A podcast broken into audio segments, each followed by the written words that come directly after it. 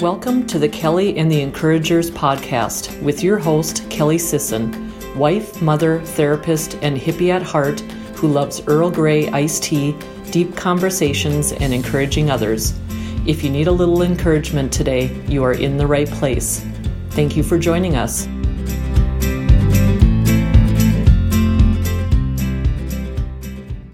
Hi, guys. Welcome back to another episode of Kelly and the Encouragers podcast. I'm so happy to have you here with us today.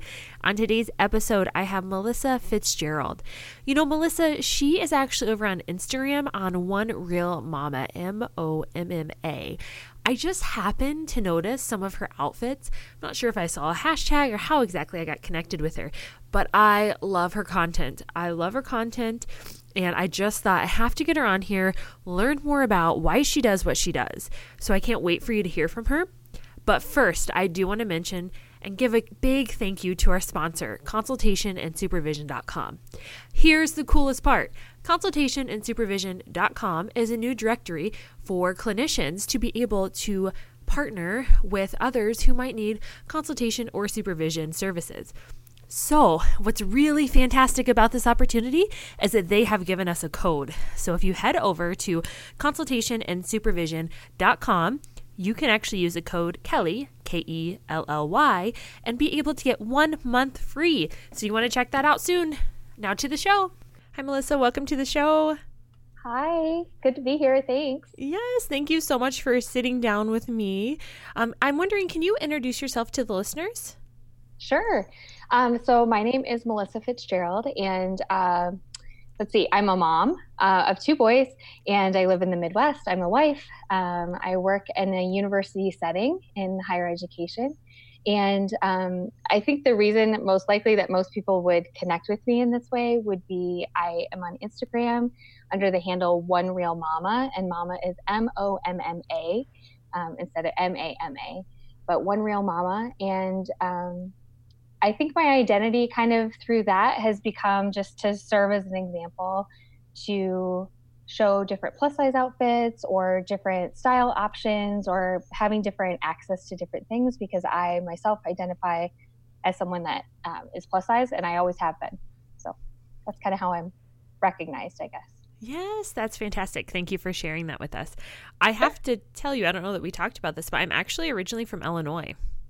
I saw that. Did you? It's yeah. Not, yeah, my online creeping skills are yeah. somewhat advanced, um, which I'm semi embarrassed about. But uh, no. uh, but yeah, I saw that, and because my son was asking me, he's like, "Well, where's this lady from?" And I, I was telling him, and he's like, "Well, how have you been there?" And I said, "No." And and I said, "But she's originally from Illinois." He's like, "Oh yeah, well we've been there." And I was like, "Yes, yes, we've yes, been to Yes, yes, not too far from there. So that is fantastic. You know, um, I was thinking back to how I found out about you, and I really think it was completely random. I was on Instagram. Um, I think you used a hashtag. This is why hashtags can be so important. sure. is uh, because I think you used a hashtag, and it must have popped up.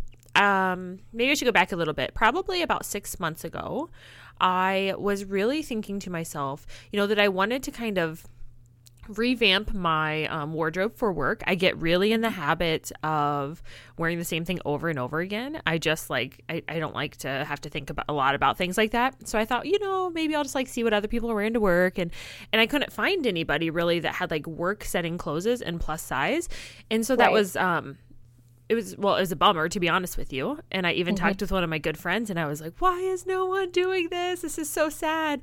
And then honestly, probably I don't know, a few weeks later, I found you and I was so excited about your mission and your work. So I just really wanted to have you on here, you know, to share, you know, really like what what was your passion behind starting that? Um, so it's semi selfish actually. um, so let's see. I think my kids now, my boys are five and seven. My oldest is almost eight. And so I, I went through the period that I think a lot of women do after having kids, where you've poured into them when they're little, you're just kind of surviving. Um, at least that was our experience. Um, and to get everybody out the door and in one piece and into daycare on time and nobody's crying, like that was a successful morning. And then we kind of shifted into that phase of uh, people still weren't dressing themselves, but I was kind of gaining my professional identity back, or at least I never lost my professional identity, but I feel like I was starting to put my emphasis back into my professional career rather than um, thinking about like oh at least i am comfortable in my career and i can really focus on learning this mom thing. I was flipping back into how can i kind of grow and advance as a professional again. And with that came like a, a realization that i needed to look at my wardrobe and what it looked like um, and my body had changed a lot so i have always always always been plus size like i went on you know my first my mom encouraged me or told me to go on my first diet when I was very young. There's a lot of stuff there, a lot, which we won't get into because it's not necessarily, I mean, we can if you want, but it's not style related. Um, but I think because of that, I think I've always felt challenged to find things that make me look uh, presentable. And um, in the roles that I'm in at work, I have to dress in a way where it can be business casual um, in some aspects, but I've always got to be able to either step it up or step it down. But I'm also in education, so I don't have the budget necessarily to be able to have like, oh, these are my lounge clothes and these are my mom clothes. And then I also teach, and so these are my teaching clothes. Like I just I needed something that was really versatile and really flexible.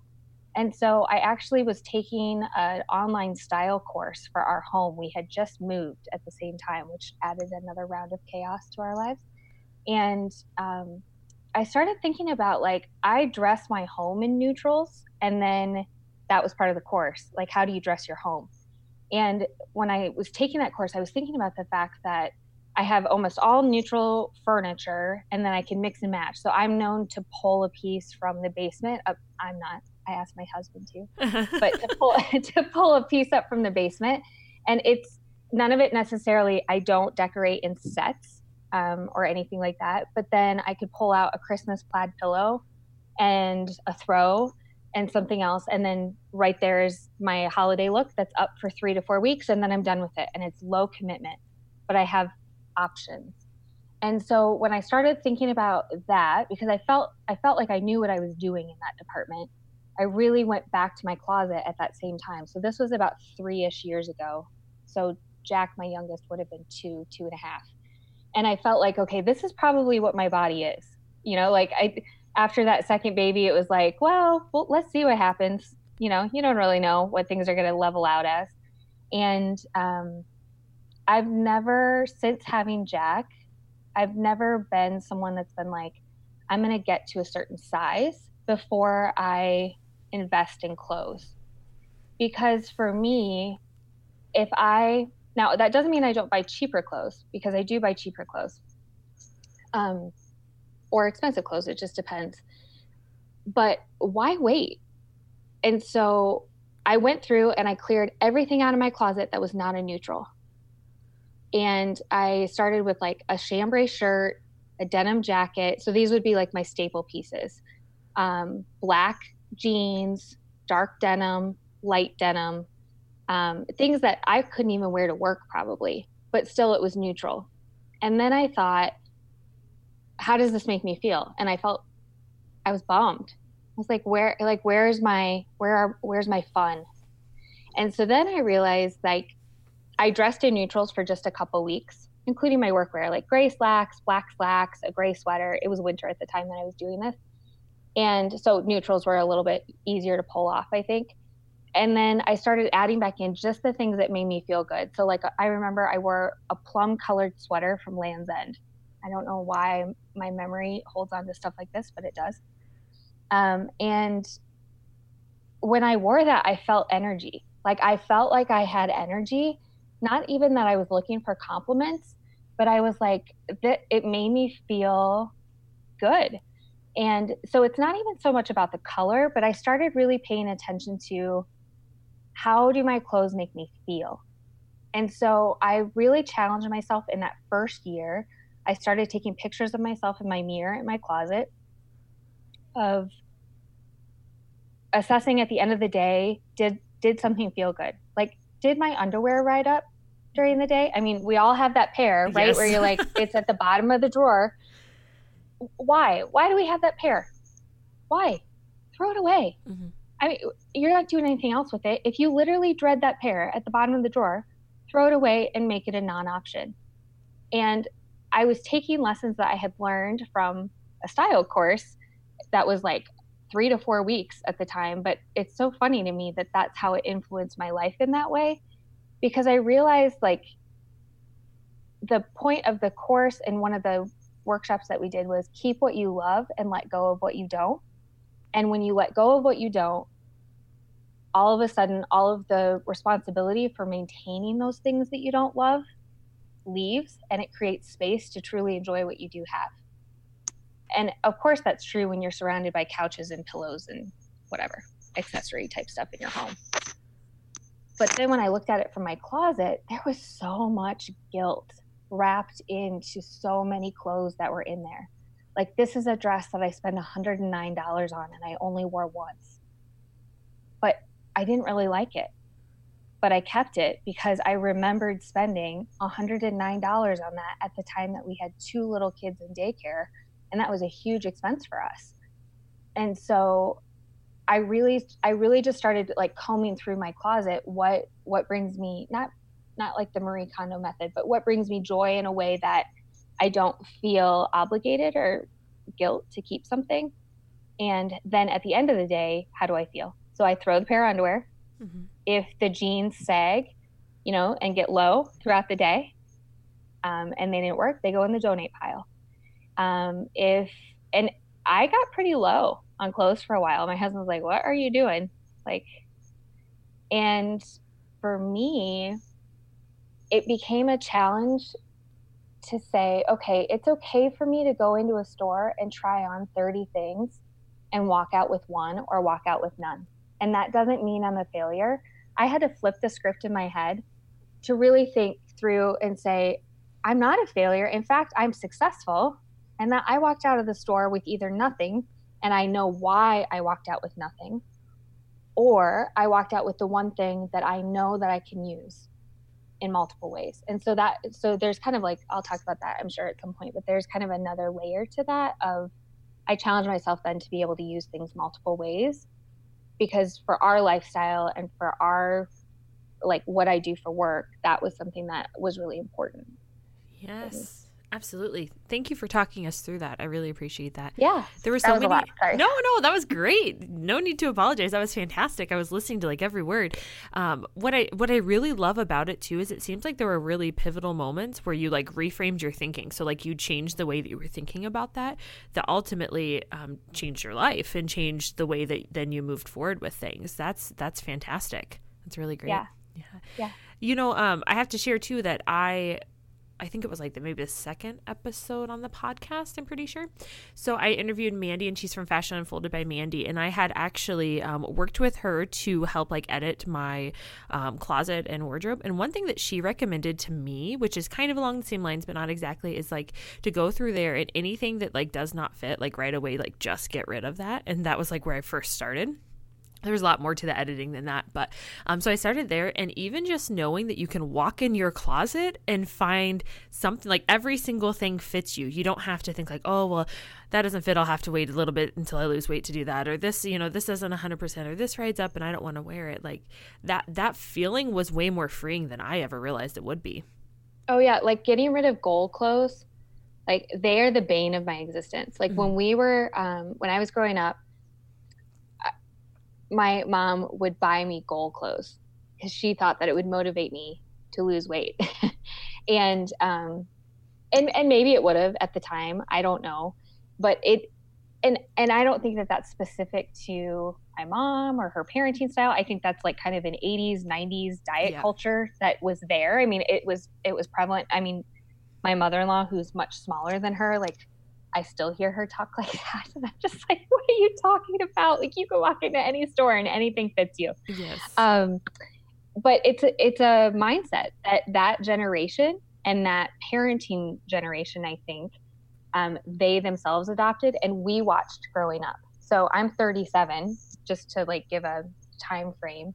And I really think that a lot of people between the ages of late 20s to maybe upper 40s probably really identify with what we, you know, we watched our moms going to, maybe I'm generalizing, but going to Jenny Craig.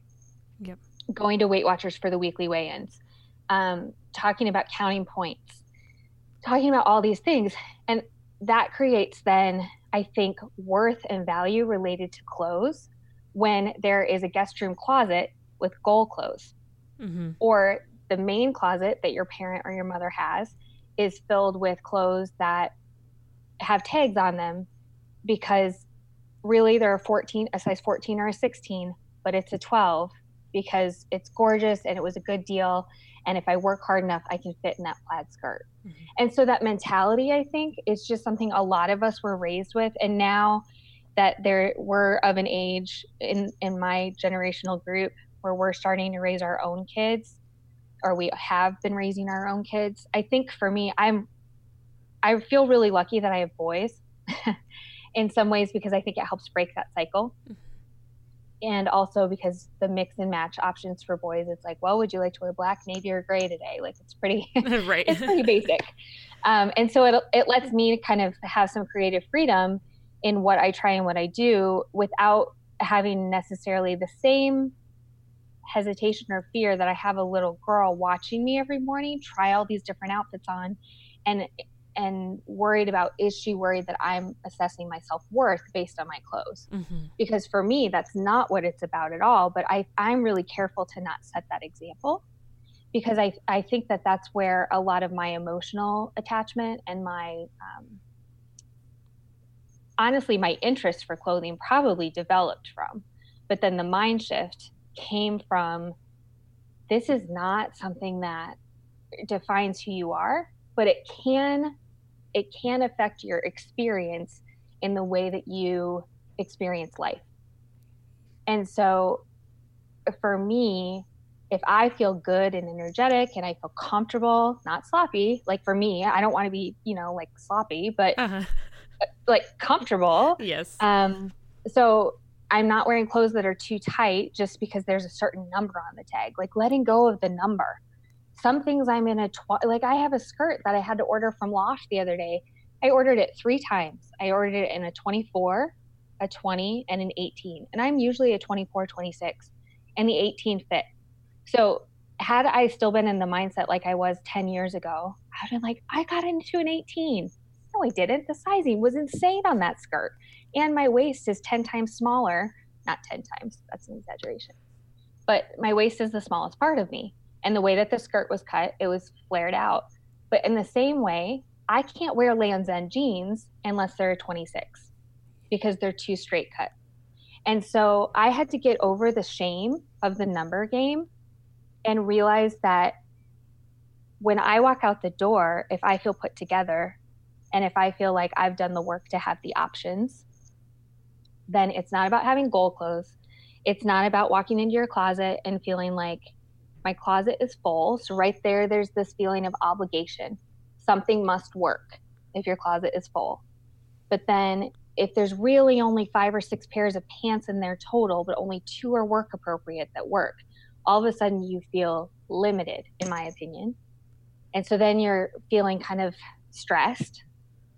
And then you feel like I don't I don't have time or I can't put all these things together. And that then leads to when you walk out the door feeling down about what you're wearing and yourself, but then also guilt that your closet is full of stuff that doesn't work. And so it just is a cycle that repeats itself over and over and over again. And I think giving yourself permission to say, I've been doing this wrong for X amount of years. Let's start again. And I do get in, I, I do still screw up. Like there are some things where like, um, trying to think. I I bought a sweater the other day and not the other day, it was a couple months ago. And I was like, oh, this is so cute, blah, blah, blah. It was Target, like nine ninety nine or something, right? And twenty nine ninety nine at Target is a pricier item, but still in the grand scheme of things, that's not going to usually set most people back. And I remember thinking, oh, I could probably wear this X amount of ways. Well, what I wasn't really paying attention to was the color of it and it was pretty seasonal. Like it was like, this is pumpkin spice. I'm probably going to wear this in September and maybe the first couple weeks of October. And so, was that really a smart purchase, or now is that something that's going to be in my closet for X amount of weeks, you know, and does it make sense to buy because if in a six week time frame, I'm probably only going to wear it twice, maybe three times if I include one weekend wear. So now I'm looking at something and I'm like, is that sweater three times out of a year? And am I still going to love it a year from now? Probably not, because some other fast fashion Target piece is going to come along and I'm going to be wooed and wowed by it. And I'm going to be like, well, that's only $29.99. And so giving yourself permission to say, I screwed up, I think is the thing that makes this process okay. And it's hard, I think, with, I mean, I'm on Instagram, right? I'm on there saying, like, look, I found this, or, but I do it not to make money or encourage people to spend money, but to help people realize that for people that are different sizes, whatever those sizes are, not the standard sizes, that there are options and that it's worth the work to put it in because it's hard. You can get on Instagram and all of a sudden you can you can have a cart full up to four or five hundred dollars if you're watching certain it's crazy. Mm-hmm. It's absolutely crazy. Um, but then you, I think you just really have to question like what's motivating you to do that. If if your motivations are right, then I think that and you have the budget, that's okay. Mm-hmm. I don't know. Yeah. But, yeah. No, you know, I love that um, you said, you know, give yourself the permission to do things differently. I think that that is huge. That's huge throughout life in general. Like, you don't always have to do the same thing. And a lot of times, what we always do doesn't always work for us. And so being able to change that and like really who hasn't been wooed by like a Target shirt from right. one year to the next. Right. Oh my gosh. I mean it's like I I don't know. I they're they're on point. They know what they're doing. I mean, and they're doing good work over there. So that Target app or whatever, I mean, and and I think too, it's easy access because it's the type of store that you have to walk into where and get things, and so it's like I'm going to treat myself, which is okay if that brings you joy. I don't think that that's horrible. Mm-hmm. I mean, sometimes it's a much cheaper option than other things that are out there. But then what does it do then on the style side and on the closet side? And does it bring, does it weigh you down then in the end? Yeah. Absolutely. You know, one thing that I know for me personally over these last couple years that I've tried to be more aware of um, is really buying like quality items for things that I'm going to wear more often. You yeah. know, it's, I'll be honest, I am pretty frugal and it, yeah. really yeah, frugal. Sure. And it is sure. hard for me to spend a lot on certain things. You know, even um, I live up in North Dakota now. So, you know, we have to have a lot of boots. Let's be realistic. Right. But the thing with boots, we wear them so much here that honestly, if you just get like a cheaper pair, they break down pretty quickly because of the wear. Um, and and so I've been thinking like, why don't I just invest, especially on a pair that I can wear more frequently? They're gonna last longer. I'm gonna love them. They're probably gonna be way cozier. but it's right. almost like getting yourself to that mindset. I really do think a lot of that goes back to like feeling like you are like worth taking some steps like that and worth spending that money on, especially as moms when we have families, I think. Yes. There's a lot of that guilt. A thousand percent. I think too, um, okay, so my two, I remember my two like big investment pieces for, and for me, it's footwear. And, um, and I, I shouldn't say I'm thankful for this, but I developed plantar fasciitis uh, probably two and a half years ago. So I was kind of already on my style journey or whatever you want to call it. Um, but two and a half years ago in my right foot to the point where like I was hobbling around the house. Something had to change. Well, I was wearing cheapy shoes, like the stuff you pick up at Famous Footwear or Kohl's or Target or you know, whatever. And so um, I went to where did I go? A physical therapist to eh, like get my foot looked at and they're like you have to be wearing super supportive shoes. And they gave me a couple name brands to be looking at. And i went and i looked those up and i had sticker shock. I was like are you kidding me? I'm not spending $160 on a pair of flats? Because i looked in my closet and i thought i have 25 pairs of shoes. There's no way i could afford that. So again it made me really focus on okay if i because five pairs of shoes at the time to replace my shoes was a huge expense to us and um, and it was winter. I remember it was winter, and just thinking like, but I couldn't get around. It it wasn't an option, and so it made me really think about things. But in taking care of that, my back no longer hurts. Like I, um, yes, I spend more money on my shoes, but now I wear the right shoes all the time and the right boots all the time and the right flip flops. I mean, there's like supportive stuff out there.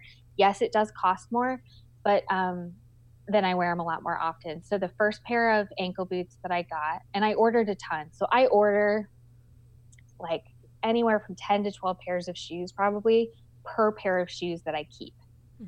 And so living in the Midwest, that can be a little intimidating.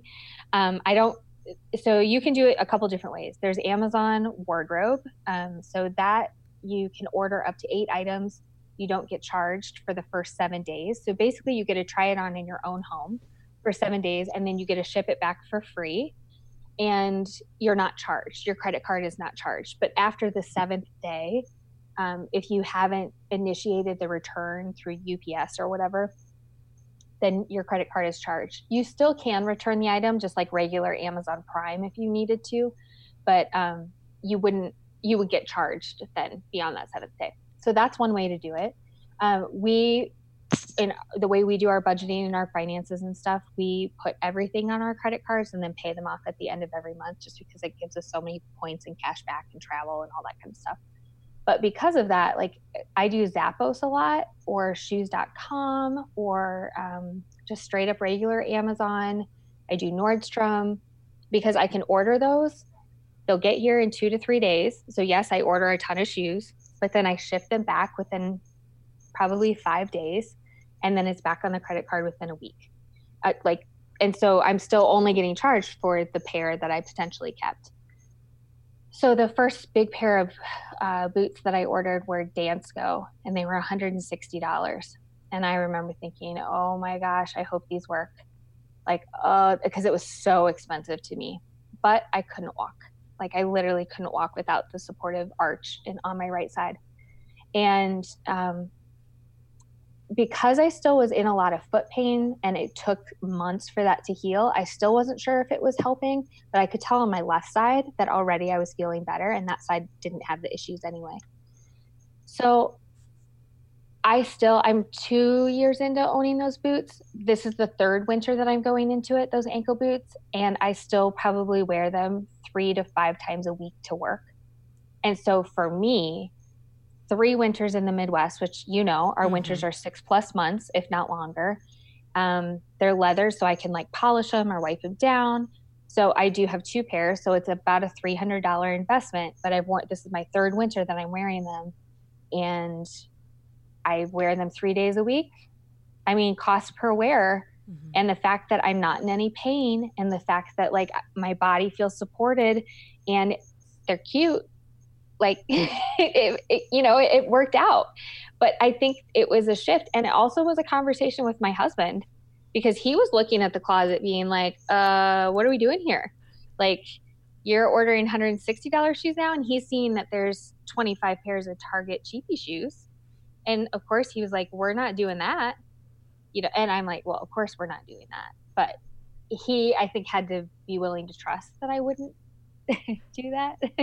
and then the boxes and boxes that would come to the door, he was like, How many pairs of shoes are you ordering? And then he'd see that I would only keep one. But it was kind of like having everybody in our house adopt that mindset. My boys don't even get excited if a package comes because it's always for me. like, so at Christmas time, you know, like some I I hear people at work talk like, "Oh, I need to get home before the kids see the package."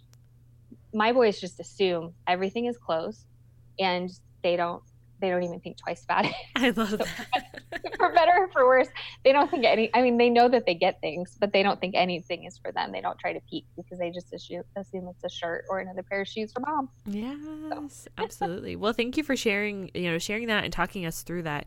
And I, I really do think too. One thing that's really important to know is you know the changes that you made um, but the outcome too so even if we took the cost and even just took the outcome of the quality of life that you have because sure. of the good quality of shoes and the good support. I mean, like, I can't speak for you, but for me, that would absolutely be worth it. A big thank you to our sponsors, consultationandsupervision.com. Are you a social worker, a marriage and family therapist, or a counselor? Are you struggling to find supervision or consultation? So often we find ourselves searching for clinical supervision and coming to a dead end.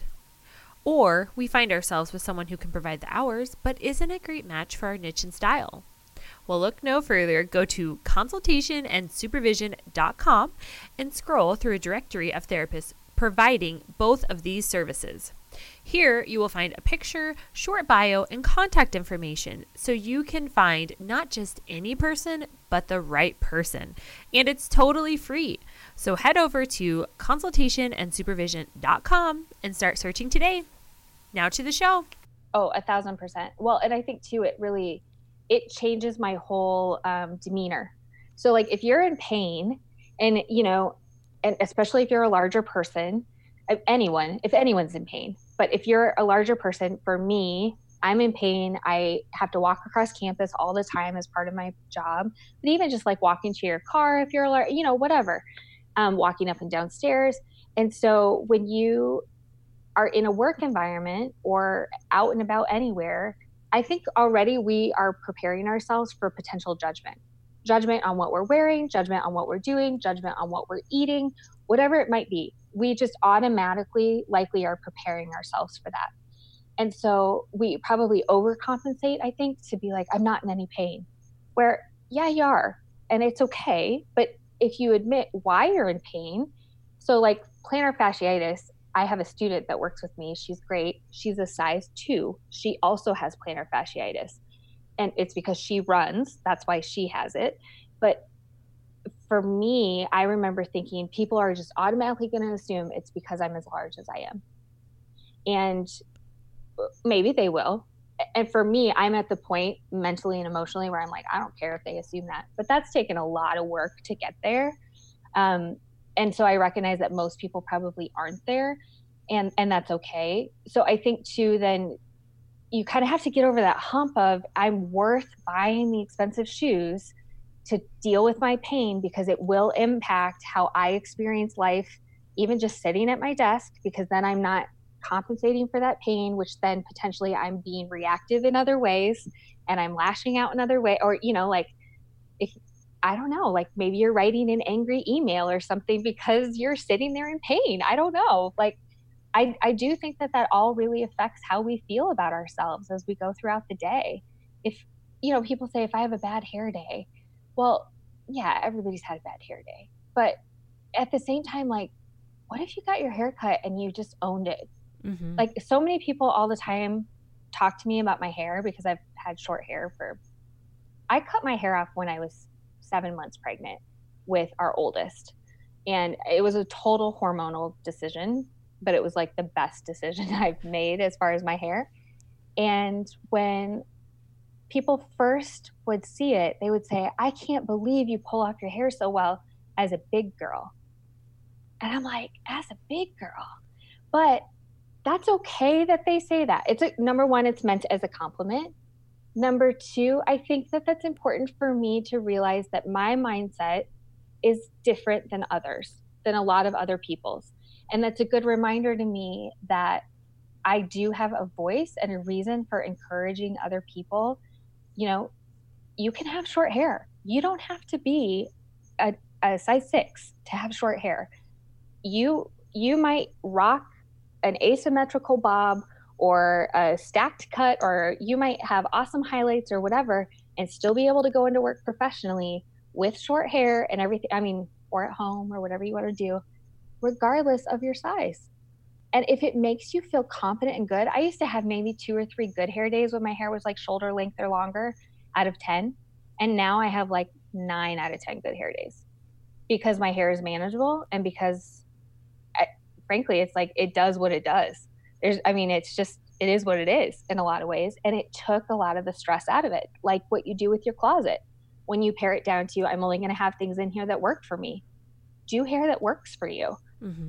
um, big earrings so i wear statement earrings every single day um, so the the brand that i wear every day is nickel and suede and if people follow me on instagram they know that because i talk about it all the time and people will say, I love your earrings. I can't believe that you wear those earrings as a mom, or I can't believe you wear those earrings as a bigger person, or, you know, you pull those earrings off so well. I, I would never be able to do it. Like, but why? right? They're lightweight leather earrings that hang. I, I half the time forget that they're even on. Um, and they make me feel good. It's this attitude of go big or go home. Yeah. And so it's like there's a representation in how I dress, there's a representation in how I present myself, and it's a reminder to me I'm showing up for the day. And every day I show up for me and whatever I put forward for that day. And something as simple as a pair of lightweight leather earrings hanging off my ears, if that's the reminder to me, then that's what does it. Yes. Yes, I love that so much. You know, I'm really fascinated by by anyone saying though you pull those off so good for and then having any oh, yeah. part of the extra sentence. Like I feel like as a society if we could just stop at you look really great in those earrings or I love your haircut or whatever that may be, I think that would be ideal.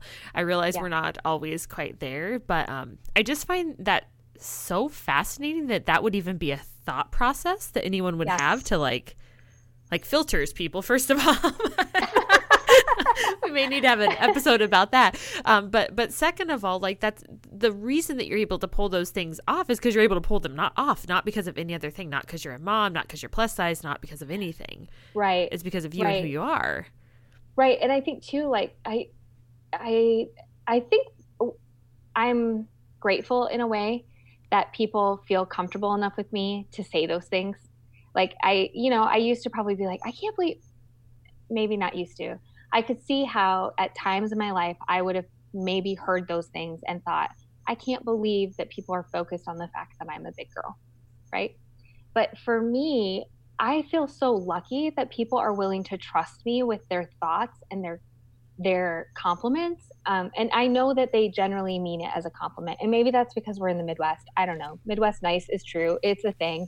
It does exist because um, we have not lived in the Midwest before and it's not there. It's not everywhere. So uh, maybe that's why. But I I do think that like if there's just a way that like finding helping people find their voice, I think is is what fashion it's it sounds I think kind of frivolous.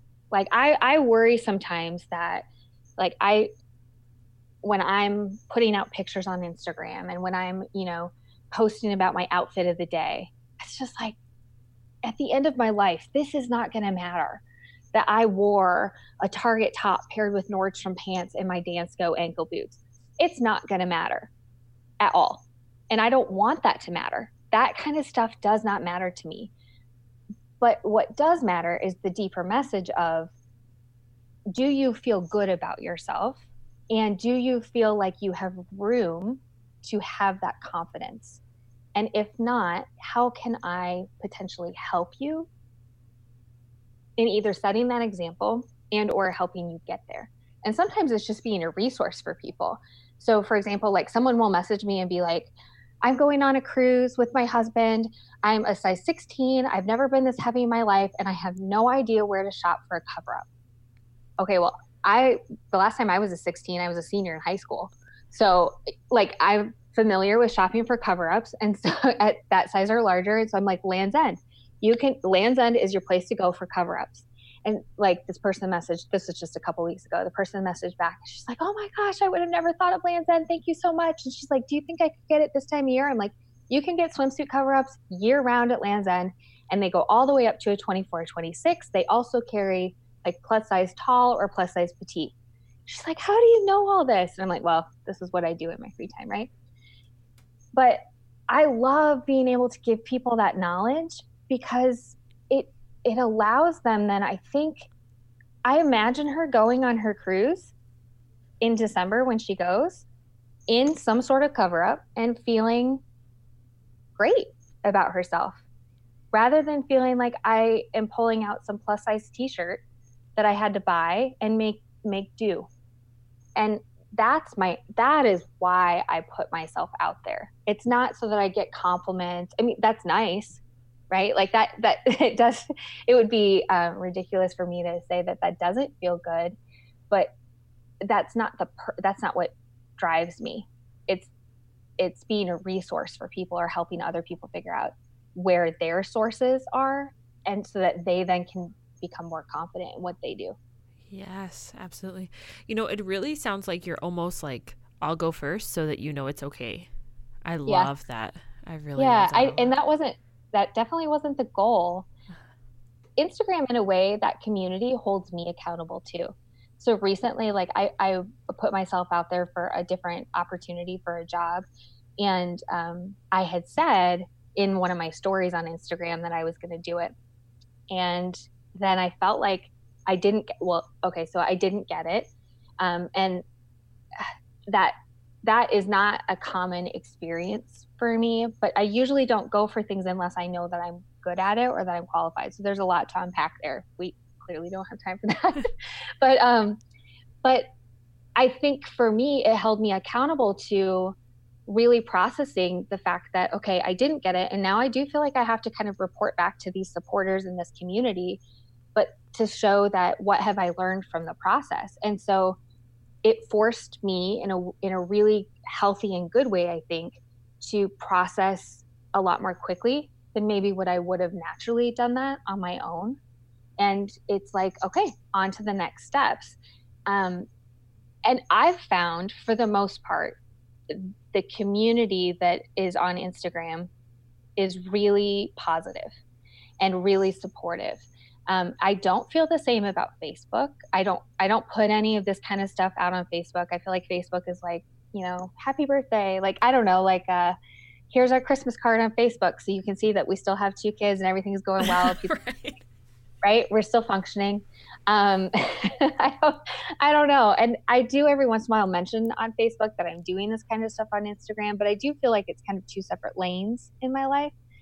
Um, because I feel like this community on Instagram really tends to, a lot of women I think are private. They have their account set as private, or they'll direct message me, or they'll say, here I tried this leopard scarf, like I did leopard week a couple weeks ago and it was like just challenging people to wear something leopard like a leopard scarf pair of earrings a belt pair of shoes a sweater whatever and um, people would send me like pictures of them doing it but they they weren't to the point yet of posting and that's fine. That's totally fine.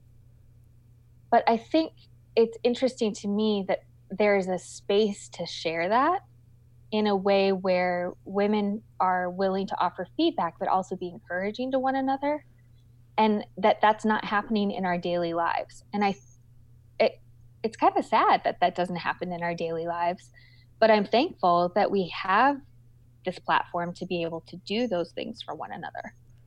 Yes absolutely. You know i think that that the fact that they um even feel comfortable sending you pictures i mean how amazing. And i think what you said earlier about like at, at the end of the day, and truly, if you think about the impact that you have had on people and can continue to have on people, like it's not just clothes, and that's what I think it's really important for everyone to understand is it's not just clothes. Um, it it's really just I, I feel like it's like showing up in our own lives in a way that we feel the best able to and feel comfortable in. And that does change how you interact. That changes jobs you may go for. That changes people right. you may be willing to meet. I mean, it, it changes everything. Yeah. And I think, too, for me, authenticity and being genuine is is at my core probably the two biggest qualities and characteristics of people that I try and surround myself with. Like a sense of humor is a close number three. Um, but being authentic and being genuine to whoever you are. And so, like, my husband and I are pretty different in a lot of ways. Um, thankfully, we're both planners, so that we don't fight each other on that. But um, he's extremely introverted. I'm pretty extroverted. We have one kid like one of us, one kid like the other one. But I think I'm really lucky in the fact that the majority of the people that I surround myself in my life with are genuine and authentic in what they do. And if they're not, I have developed the courage over the last couple years to just kind of say, not in a mean way. I'm not trying to be mean about it, but it maintaining relationships or the goal of maintaining relationships that are not authentic or genuine were affecting me to the point where I felt like I was managing my reaction or my expectations. And a lot of that was related to how I was showing up like dressed for things. So like simple things like I'm obligated to wear X or I'm obligated to go to this. And it's like, do I really want to do that? No, I don't. And so, and why don't I? You know, like go a level deeper. Why don't I? Well, I don't because of this. And so I think for me, um, identifying those two characteristics has been what has then led me to Instagram and saying, okay, if I get a fake vibe from people at all, or if I feel like people, like I feel like I say all the time on Instagram, like I'm not pushing this on you guys, or I hope you don't feel like you're being sold to because I'm not selling anything or anything like that. Although I understand a lot of people do do that, and that's okay. But to me, if someone's going to sell me something, I want to know that they're actually using it, that they've really worn it. For example, you know, like I know a lot of influencers and stuff will get boxes of stuff and it's like, well, yeah, you can put it on, take a picture, and then put it right back in the box. Mm-hmm. And that to me, I'm like, uh uh-uh. uh I, I don't have, because like for shoes, do you actually wear those shoes out of the house? Do you walk from a parking lot into your office in those shoes and then wear them throughout the day at your office? No, because your lifestyle is potentially an Instagram influencer where you don't have to do that stuff anymore. So I think that that's kind of where some people will connect with me in a different way because I can be like, I'm still wearing this outfit at nine o'clock at night, and I just got done with a program, and I presented to X amount of people today, and then I taught, and then I had this program. And so it's like, oh, that carried her through a 13 hour day. And I can pick up that piece and that piece from Target. So for me, I think it's that genuineness is different. And that's what I look for in people. And so I have a few key friends in my life, and my husband too, that will check me on that on a regular basis. Like I'm always like, if it's if I'm coming off as being something that I'm not, tell me. And, and they do, and I'm lucky for that. Yeah, absolutely to have people like that in your life. I will say real quick and then I want to ask you a really fun question, but I mm-hmm. I will say that I 100% agree with the Facebook and Instagram and I'm not really sure why why the worlds are are so different. Um, but but it is just different. And not that one is necessarily better than the other or anything like that. I think it really depends on like your purpose of being on there if that makes sense too. But i just think it's two completely different environments. And i think it's mm-hmm. easier to connect with other people on instagram too for whatever reason. I'm not sure why I but agree. it does feel like that. I, it feels like the motivation of why people are on instagram are, is different. I don't know what that is but it feels like their reason for coming is different. I hardly ever get trolled yeah. on Instagram. There's been like a couple things that have happened to me in two years of posting, but like I can put myself up as a size 24 in a bikini. Yep. Bikini. That's, I mean, that's loose. A two piece. And, you know, there was a moment where I was like, oh my gosh, I can't believe I'm going to post this picture. But then I did it and oh my, it was so free. Yes. And honestly, since that point, I'm like, well, if I did that, then then I can post not whatever else, you know, like I'm not doing like bra ads or something. right. like but I mean, ThirdLove, don't come for me. I don't even like ThirdLove bras. But oh, anyway, oh, same, same. I, I don't know like, why everyone I mean, loves them. I'm like, what is this? Either. I'm like, it's not, and I've tried it a couple times, and I'm like sending all that foam cup stuff back. That yes. is not meant. No, I agree. It just yeah, I'm just gonna keep going to Kohl's. It's fine. So yeah.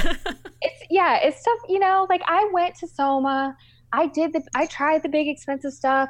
I bought like one really nice bra, but honestly, the wires dig in and like it's all up in my arms and what it's stuff like that that I feel like I'm that's missing from the realness is missing from the plus size. I think there are regular size people doing that. I, I do feel like there are regular size like American Eagle jeans. They fall off my butt. I don't know. I don't yeah. wear those jeans. That's not what I'm saying. But I do feel like there are people giving those honest reviews.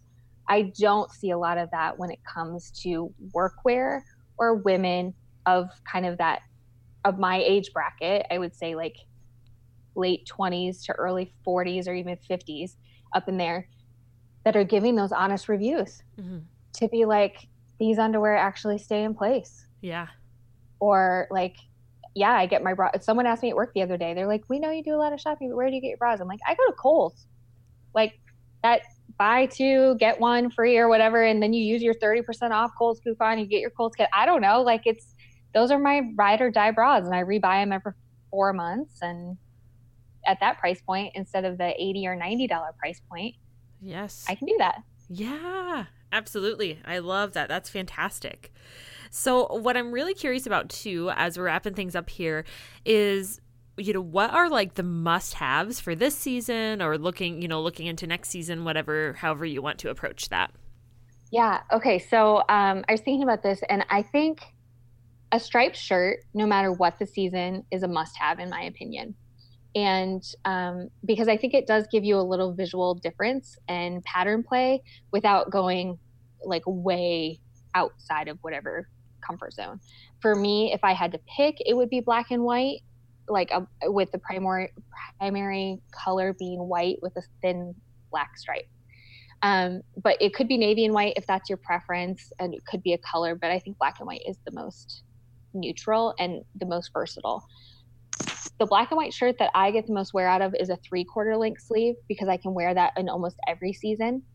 Um, and so you compare it with skirts, jeans, um, workwear stuff, blazers. I mean, you really compare it with almost everything. So for me, that's like a classic piece.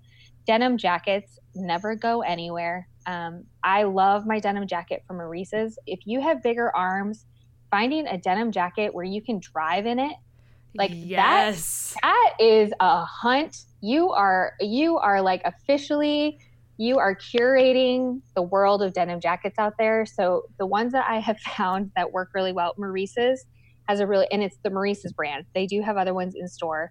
And like Maurice's, I think is like a teeny bopper type of store. It has that, but they carry up to a size 24, and there are some hidden gems in there. Um, and that's the kind of thing. Like, do I feel comfortable walking into a Maurice's? Not all the time, but I still go in there and try some things on, and then every once in a while I find something. So that um, Target has an okay option, and then Walmart has an okay option. But Walmart's option is if you're a 20 or smaller, that has good stretch in the arms, so you can still drive. That's my that's my key. Um, for winter, I think winter coats are a struggle for larger women. Um, my go-to for winter coats is Lands' End. I think that they offer the most size inclusive they also offer plus size petites. And what I find, I joke a lot with a lot of people that I talk to about like if so I'm five four, but I'm like if I was five eleven, I wouldn't be a size twenty four because all of this would stretch out, right? Like I mean, at five four, you're just you're cramming it down, and I get wide, wider, right? So yes.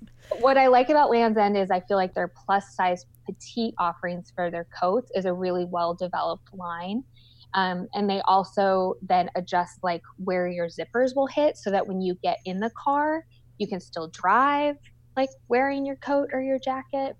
Walmart has some really good cheap options out. Like I have two parkas from Walmart for this year and last year that I got, and they were both under $50. And I like them just as well as my $150 Lands' End coats. Um, obviously, the quality is just a little bit different, but I do buy a new winter coat almost every year because around here, I mean, just like for you, right? That's oh yeah, you're wearing that more than anything. I'm I'm sure. Oh yeah, absolutely. Okay, so other things that I think I do, I think wearing color and mixing colors that jewel tone, like thinking like berry color. So think like if you had a fuchsia and you had like a deep plum, I think that that kind of color mixing, like tone on tone of just one or two shades off from one another, I think that's coming.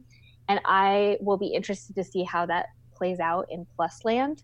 Um, because I get concerned sometimes with how some of the designers do it for us. It's like you go into bright colors and all of a sudden they start putting like flower power type stuff out there. And it's like not every every large woman wants to wear large flowers across her chest. right. Like 100%. please don't Yes. Right. Please don't do that to us. Like we're not we're not in it for that. We're not in it for, you know, paisley where it looks like you're trying to find where's Waldo on your shirt. Like it's that You're killing me. And I get so annoyed. I walk into a store and I'm like, well, no wonder everybody thinks they don't have options because this is the stuff you put out. But that's because that's what the market is dictating. So that's why I shop the majority of the stuff that I shop online because I find a lot of the brands that do offer plus, you won't go into a Nordstrom. We don't have a Nordstrom around us at all. So I do all my Nordstrom shopping online. you don't go into a Nordstrom and see plus. You just don't. They maybe have something hidden somewhere, like in one or two places. But you will go into a Nordstrom and you might look at something and be like, "Ooh, that's a really pretty color," and then get on your phone and see do they carry something similar in plus. Then you order it and you try it on at home, and then you ship it back for free if it doesn't work. So that's how I shop, um, and I also that's how I watch the trends, um, is to see what's coming out and see what's usually it comes out in the regular sizes first before they release the plus stuff. Yeah, that's really interesting. You know, um, there is a store up here that is so cute. It's called Voxy, and oh, it's in yeah, it's in Fa- Fargo and Grand Forks. And Mary is the owner of it. I interviewed her on the podcast as well, um, and I can't remember the exact exact statistics, so I don't want to throw out random numbers. But she was sharing like the percentage of women who are size 16 or above in the United States, and it was like insane considering that um, the majority of clothing in like stores are are not focused on the largest percentage of women. Right.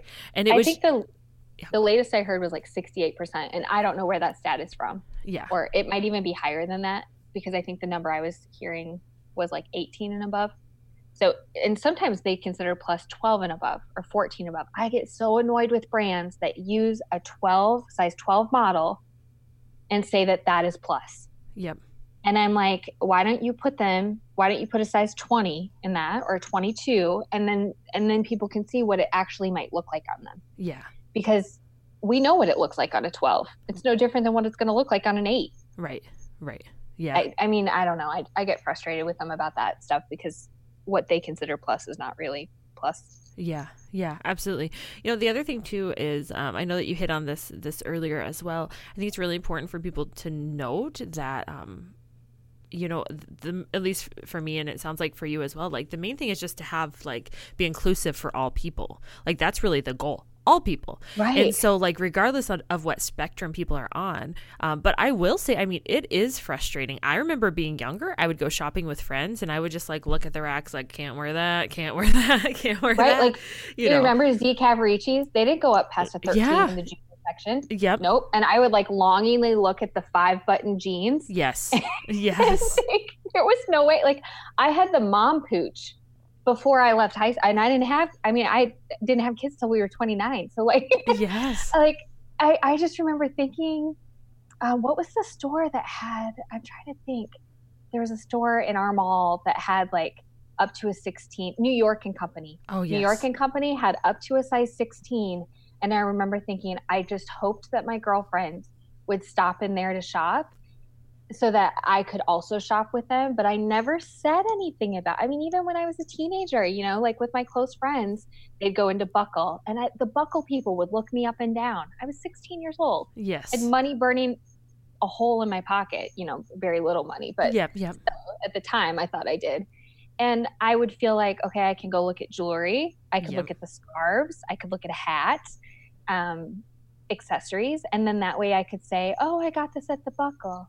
Yeah. And that mentality and mindset, I think, follows us into adulthood Mm-hmm. in, in a very real way. Um, but plus size women, retailers would be smart if they tapped into us because generally we're pretty accomplished people. Yeah. like as a group um we're generally pretty on point and i think it's because we've always i don't i don't know i'm making generalizations but for myself anyway it's kind of like there's always been this idea of well i'll show you like Yeah. Like watch me you know kind Yeah. of this attitude of like all right well if you think i can't i can so watch Yep. um and so not that that's my main motivator but i do think that that comes into it so then i think we have money to spend put it out there and i think that's why target's doing a good job i mean they they have things they could improve on um i i don't know i feel like there is the generation coming up the high schoolers and the college students that i work with now there is a different mindset coming of young women it is different they like they will rock a crop top if they are a size 20 and they don't blink an eye and Mhm. i'm like girl you go now i'm not rocking a crop top crop crock pot or a crop top um, yes. I'm not doing either. Um, and so I incur- I am Im- impressed, I am encouraged, and I am reassured that the messaging must be different. It it it must be different for them. Um, and I'm I'm really I'm really hopeful that that's the case. But that doesn't change. I think kind of my group, our group, you know, of we're still navigating this, and I think we owe it to ourselves to figure this all out because we're raising the next generation Yep. of setting good examples of it's okay to be proud of who you are and dress dress the body that you have like every everybody everybody is worth dressing Mm-hmm. everybody is for everybody like it's just i think that idea of dressing the body that you have now and appreciating the body that you have is so key. Yes. it's just like this body of mine yes it's a size 24 um, currently. It has been all the way down to a 12 it has uh, like before we had our first son i was down to a 12 and then it's been up to a 26 or a 28 at one point. But you know what? It allows me to do so many awesome things. Yes. and it like i owe it that respect and i i need to i owe myself that respect to dress myself in a way that shows that i appreciate myself Yes, absolutely. Oh, I love that. Thank you so much. Thank you so much for sharing that and for sharing your heart with that. Um, I have just one question I want to ask you right before we end. Where before, excuse me, before we end here, and it's Sure. really about like who sticks out in your mind as like the biggest encouragers throughout your life. It's kind of Yeah. hard to pinpoint just a few, so if you need to expand, feel free. no no i i uh, i think this is going to maybe sound corny um i don't know I, it's my husband and like we do not we do not have a perfect marriage at all and it would be unrealistic to say that we do um but he is the first person that i ever met that i felt like i truly understood what it felt like to truly be loved and fully loved unconditionally. Like in a way that was so comforting almost to the point where it made me uncomfortable because i was like "Wh- wh- when is the bottom going to drop out of this? And we've been together now for 13 14 years and um, married for like 11 or i don't even know. I don't know. See it doesn't matter to me. Um, 11 or 12 um, but I think he is such a supporter of my dreams and he's also very practical. And so he will listen. He's such a good listener. I'm an external processor, obviously. I talk everything out. He's an internal processor.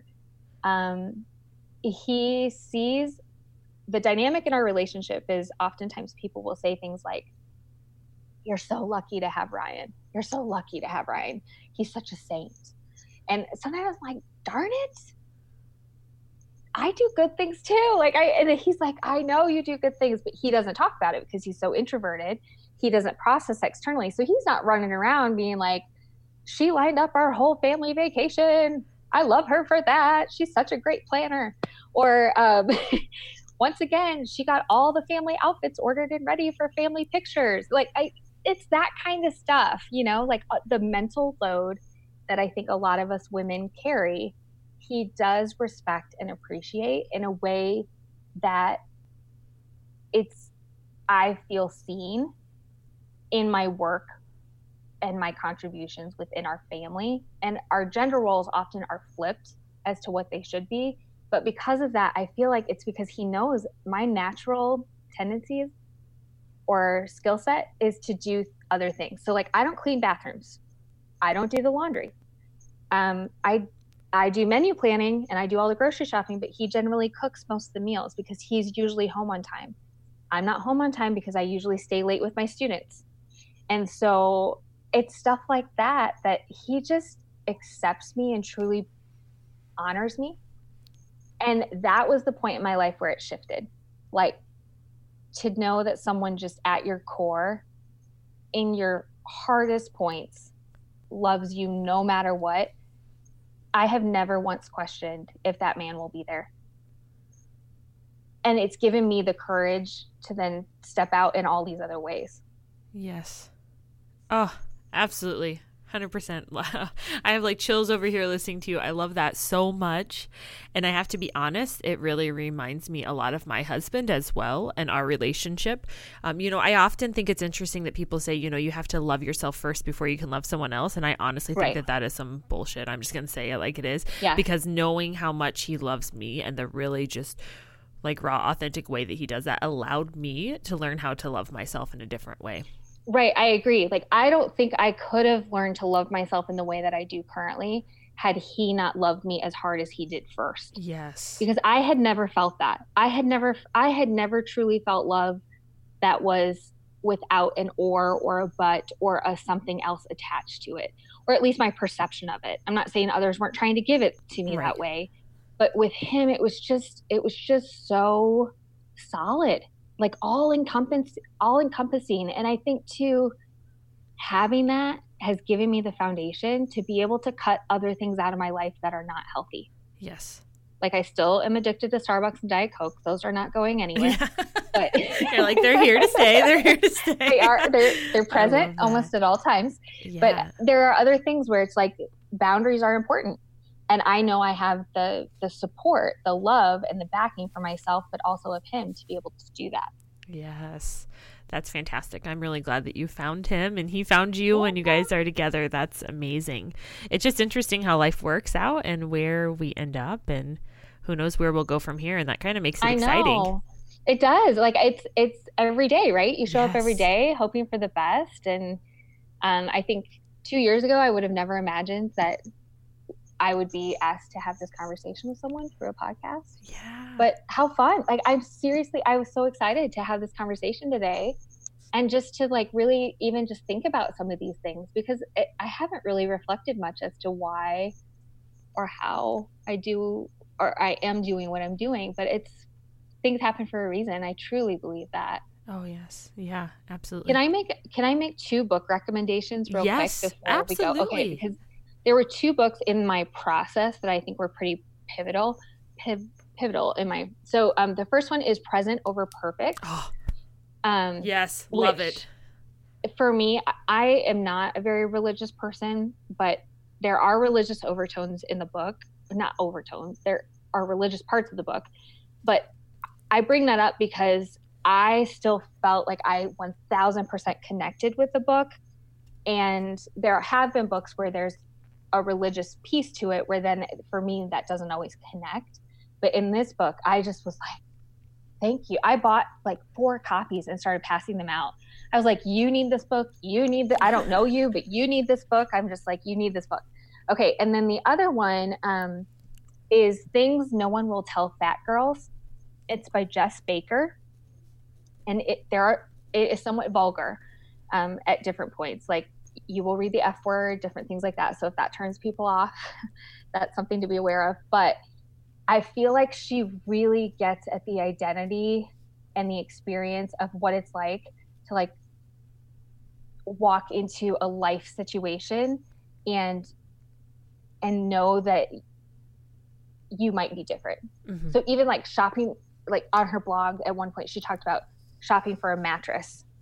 Shopping for a mattress for a big person, especially if you're married or dating or partners with a big person, that's a totally different thing than shopping for two average sized people, right?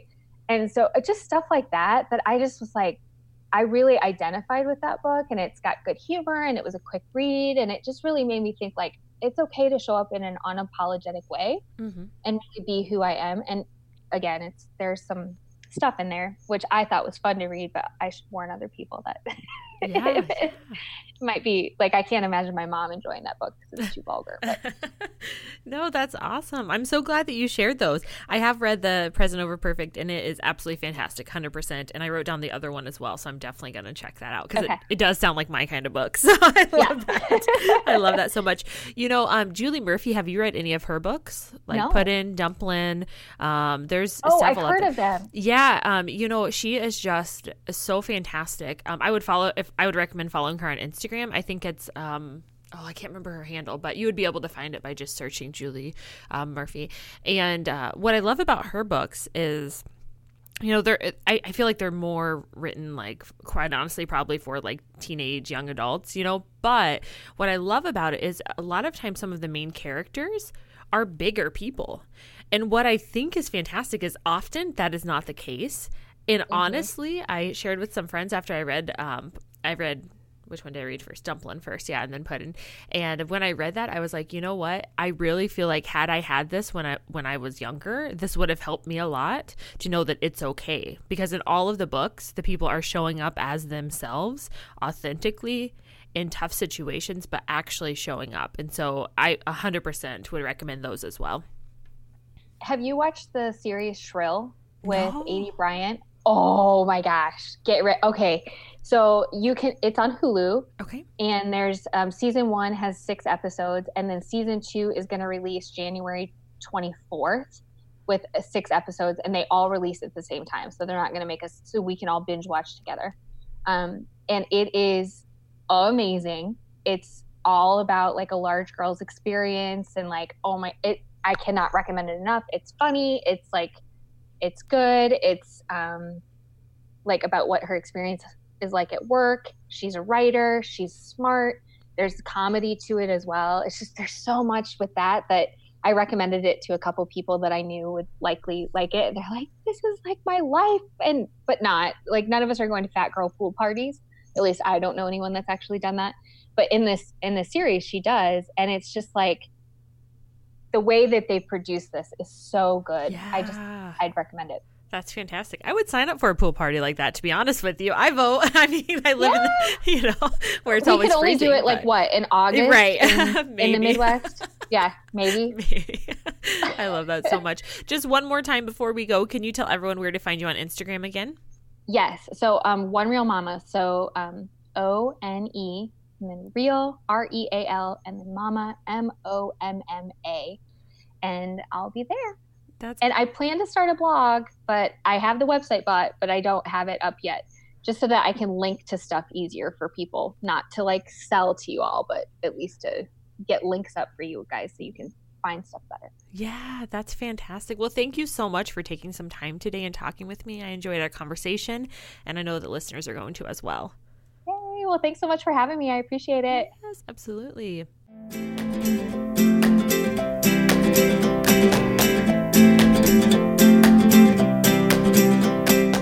Thank you for listening to Kelly and the Encouragers podcast. For all things related to this episode, please go to www.kellysisson.com backslash podcast, where you can find transcript from today's show and links for today's guest. See you next week for another episode.